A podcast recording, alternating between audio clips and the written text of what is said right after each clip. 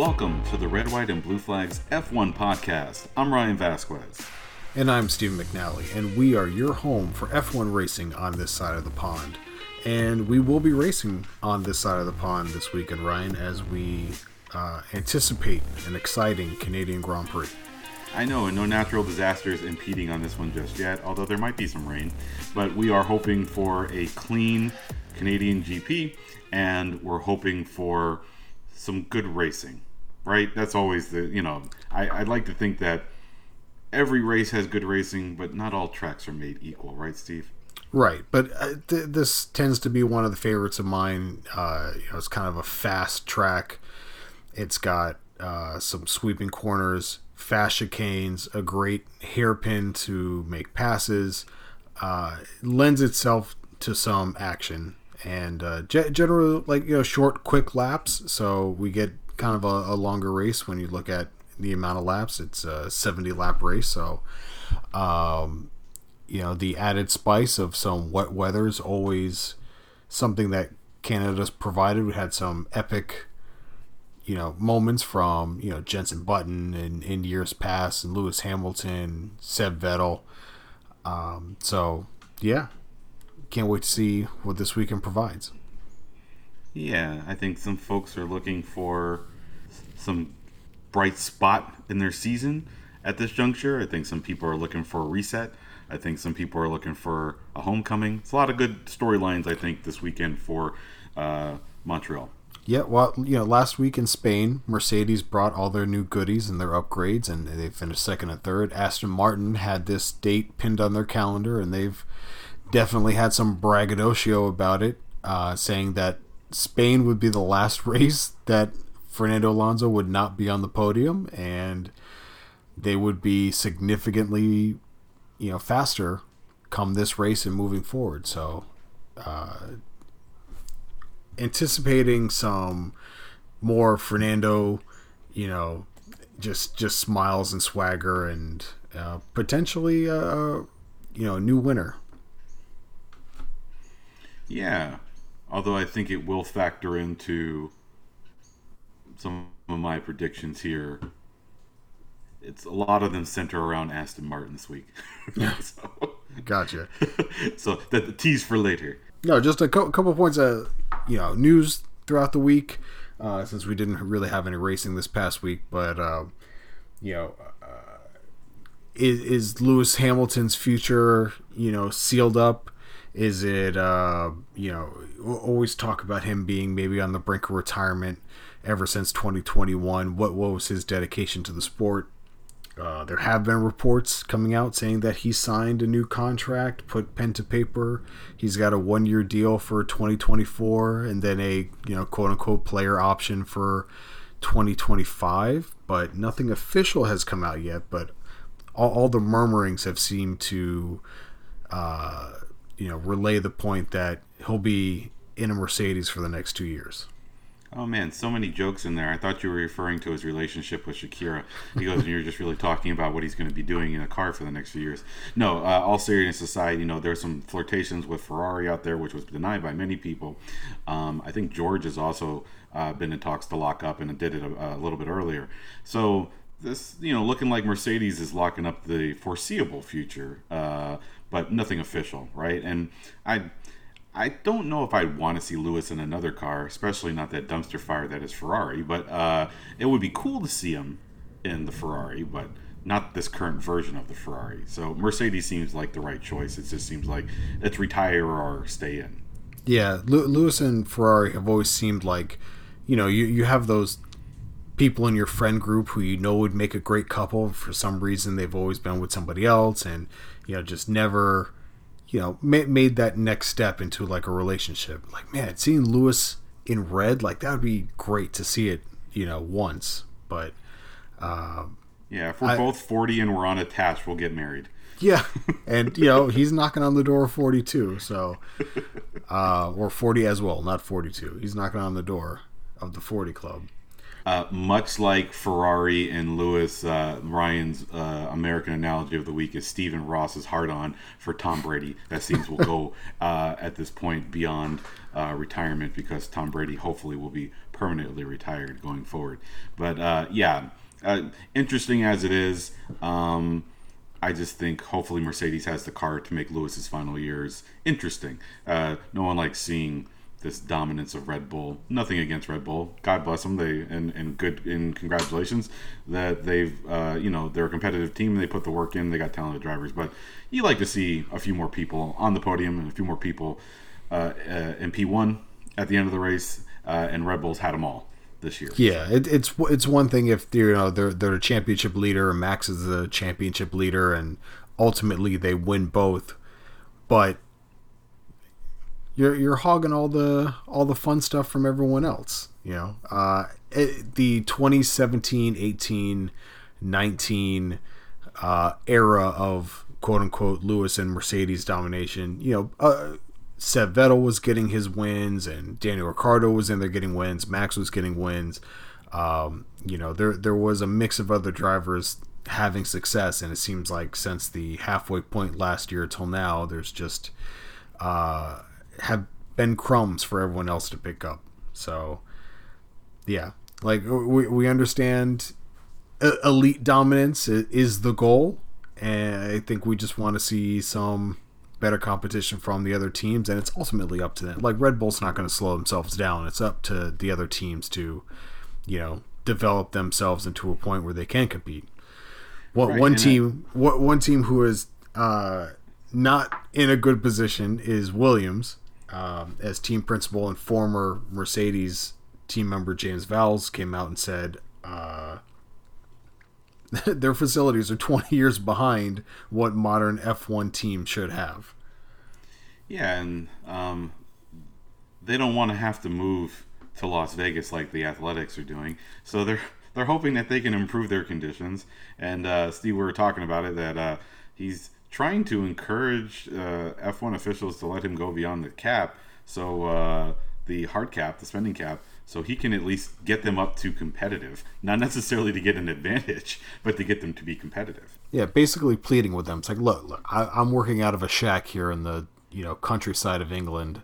I've barely got electricity running to this place. You want me to compete with Ferrari and Mercedes? Like, I think you guys can give me a couple, you know, extra shekels here and there just so I can, you know, keep the lights on at the end of the day. Um, you know, uh, w- whether or not that's fair, I, I get they're they're in no position to challenge for any of the top spots, and you know, uh, the Mercedes and you know Aston Martins of the world's probably won't bat an eye at it. But you know, if, if you look at how close it is between finishing last and finishing sixth in the constructors. It's basically one result at this point because, like we talked about in the last pod, how the point structure is right now. Just one decent result from Williams could catapult them from last to seventh, and that's a substantial amount of prize money to have. So if I'm, you know, Haas and Alfa Romeo and you know Alpha Tauri, I uh, I'm not buying the argument so much. I feel like, you know, w- the the amount of money that's pouring into the sport and spread amongst all the teams, and you know, if you're asking now, essentially a billion dollars as an entry fee for the next team to come in, like you're going to get your money, and you should still be competing on the same level of fairness as all the other teams. But I am curious if it is an issue of like the way the cap is now that they can only spend so much per year to also improve their facilities that it's going to take them a longer time. It's not a matter of oh we're poor. It's just that we've got so much to make up and the cap's making it hard. So what I would recommend in this instance, if to be fair, is to look at all the teams, see what is the standardization, and create a floor, like a, a spending floor, and allow a one-time boost to get up to the spending floor, and then at that point, it's not a full. You know, I you know I would say we're not going to get to the point where Williams wants to just modernize, but we're maybe somewhere in between, some sort of compromise that everyone can agree on, and maybe that helps some other teams too. But it's a fair assessment. Um, that's what I would do. Just like we have uh, salary floors and uh, like Major League Baseball and things like that, you have to spend a certain amount of money uh, per the collective bargaining agreement that's uh, in those leagues. I would like to see something like that here. I hate to see Williams kind of twisting the breeze if they're limited by the rules. Um, if they have the money, it's one thing. If they're looking for a handout, that's another. But I I'd like to see us find a solution so all teams are useful. If you're going to block teams from joining F1 and you're going to let Williams twist in the breeze, it's kind of annoying to me. Yeah, again, I, it was a devil's advocate argument from me, you know, for for the other you know bottom half of the midfield teams. Oh no, I appreciate what you're saying. He goes, you don't want it to just be a one-off though. I, I, he goes, I, I, yeah. that's not fair. You know, one of the, there's definitely a competitive advantage by letting them get there. They they are theoretically a good race performance here or there into competing for money and moving up the space there. But uh, I also think that there's a way to maybe make those guys happy too. Yeah, I mean, maybe they're just learn from Red Bull and file it under catering and they'll be fine. Right. There's creative ways to hide your advantages in the cost cap. So. You guys spent three and a half million euros on cappuccinos. Yes, cappuccinos are what the Dutch call uh, side wings. so. Um, so let's talk about this weekend and what we prognosticate since we are so good at our jobs in that you know uh, in that area of the business um, I'm about to get better. um, you know, last locks year's con- the week. Stone cold locks. I just saw that. Uh, you know, there was an NFL player who lost eight million dollars in gambling last season. They haven't released the name of who it was, but it wasn't Calvin Ridley, I guess, because he wasn't an NFL player last year. Okay. But uh, if you want to not lose eight million dollars, just bet on our predictions right. with less than eight million dollars. Right. Uh, yeah, our predictions are going with our heart, not our brain. Sometimes, and sometimes we're trying to reverse jinx people. So I would not say we are the betting man's choice, um, but we will definitely give caveats on the ones that we are betting with our brains going forward here. If you do want to actually bet along with us, God bless you if you do though. God bless you, but you should really do better things with your life. Um, who wants to start? Would you like to start us off? Sure, I, I will start us off. Yeah. I teased earlier. Very Aston Martin centered one, and probably not all good for them. Um, I know, I believe Lawrence Stroll is dreaming of a two Aston Martin podium in Canada. Well, yeah, like, you know, we, we, talked about this is another home Grand Prix. We've gone mm-hmm. Monaco, Spain, now Canada. There is one Canadian driver and one Canadian owner to to bring have, something on home soil. I have two Aston Martin related picks this week. Fernando will podium this week. Lawrence Stroll will not. That's a that's a safe prediction.